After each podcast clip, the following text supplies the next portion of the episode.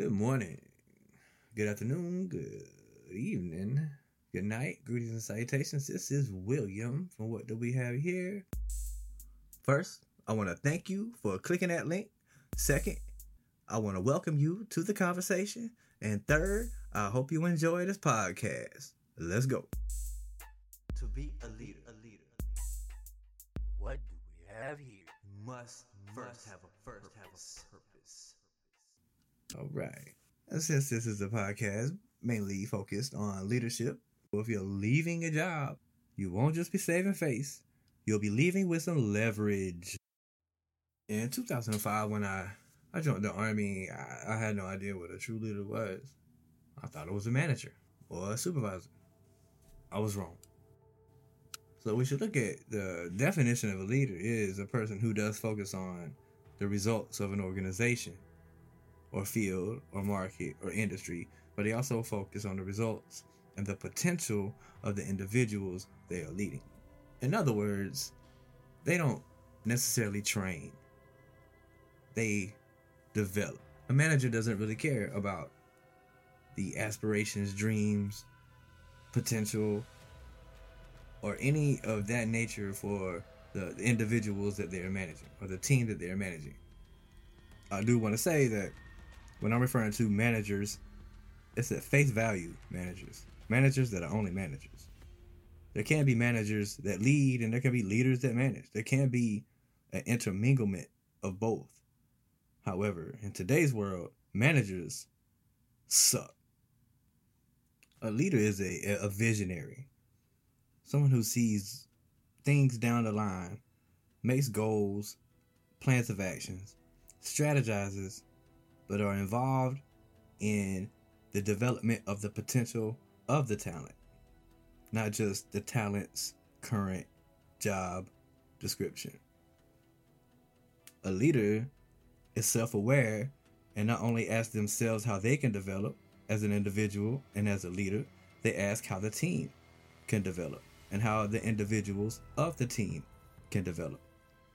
What can this team, what can these individuals do later to benefit whatever realm, market, industry, organizational situation that they're in? Both can be influential, management and leadership. Leaders and managers are both influential. It just depends on what type of influence that we're talking about here. Are we talking about positive influence or negative influence because managers typically have a negative influence because they are focused focused focused on right right right now now now now try to get get get it done yeah i meant to say it just like that. And now i find it funny coming out of the military in 2017 every manager i've dealt with thought they were a leader and vice versa and really it don't work that way. They can be one another but it takes a balance. It takes a focus. A lot of retail that I've noticed have changed the title positions of their management team to leader, store team leader, assistant team leader, and they have no idea the deception that's coming with that simple swap of a change. And it's simply because these managers turned leader overnight have no idea what a leader is or what a leader should be. There's no training for it. It's just a swap of the name because it goes with the new trend. It's false. It's arrogantly false. These managers want that want to be leaders that carry that leadership title don't understand self-awareness. They think everybody else is wrong. They're not willing to look at themselves and see what they need to develop to try to help people. So with that being the case, don't don't begrudge on that if you have left a position. You're self aware, they're not self aware, they don't understand, they are doing what they are taught to do. Just learn from it, leave. Integrity is a huge one as well. I know right now a manager in a pretty significantly high position at a retail store that got that job because they lied on their resume and wasn't vetted for the job. Two faults there. One, she don't know what she's doing. Two, senior position, senior management didn't do the research. That took a very great high morale environment and turn it into a toxic workplace. And this comes just from the basics of being a leader. Lead from example, lead how you would like to be led, show people what is right, demonstrate what is right, and hold people accountable. Don't gossip. Loyalty, duty, respect, selfless service, honor, integrity, and personal courage. Directly from the Army values. Acronym is leadership.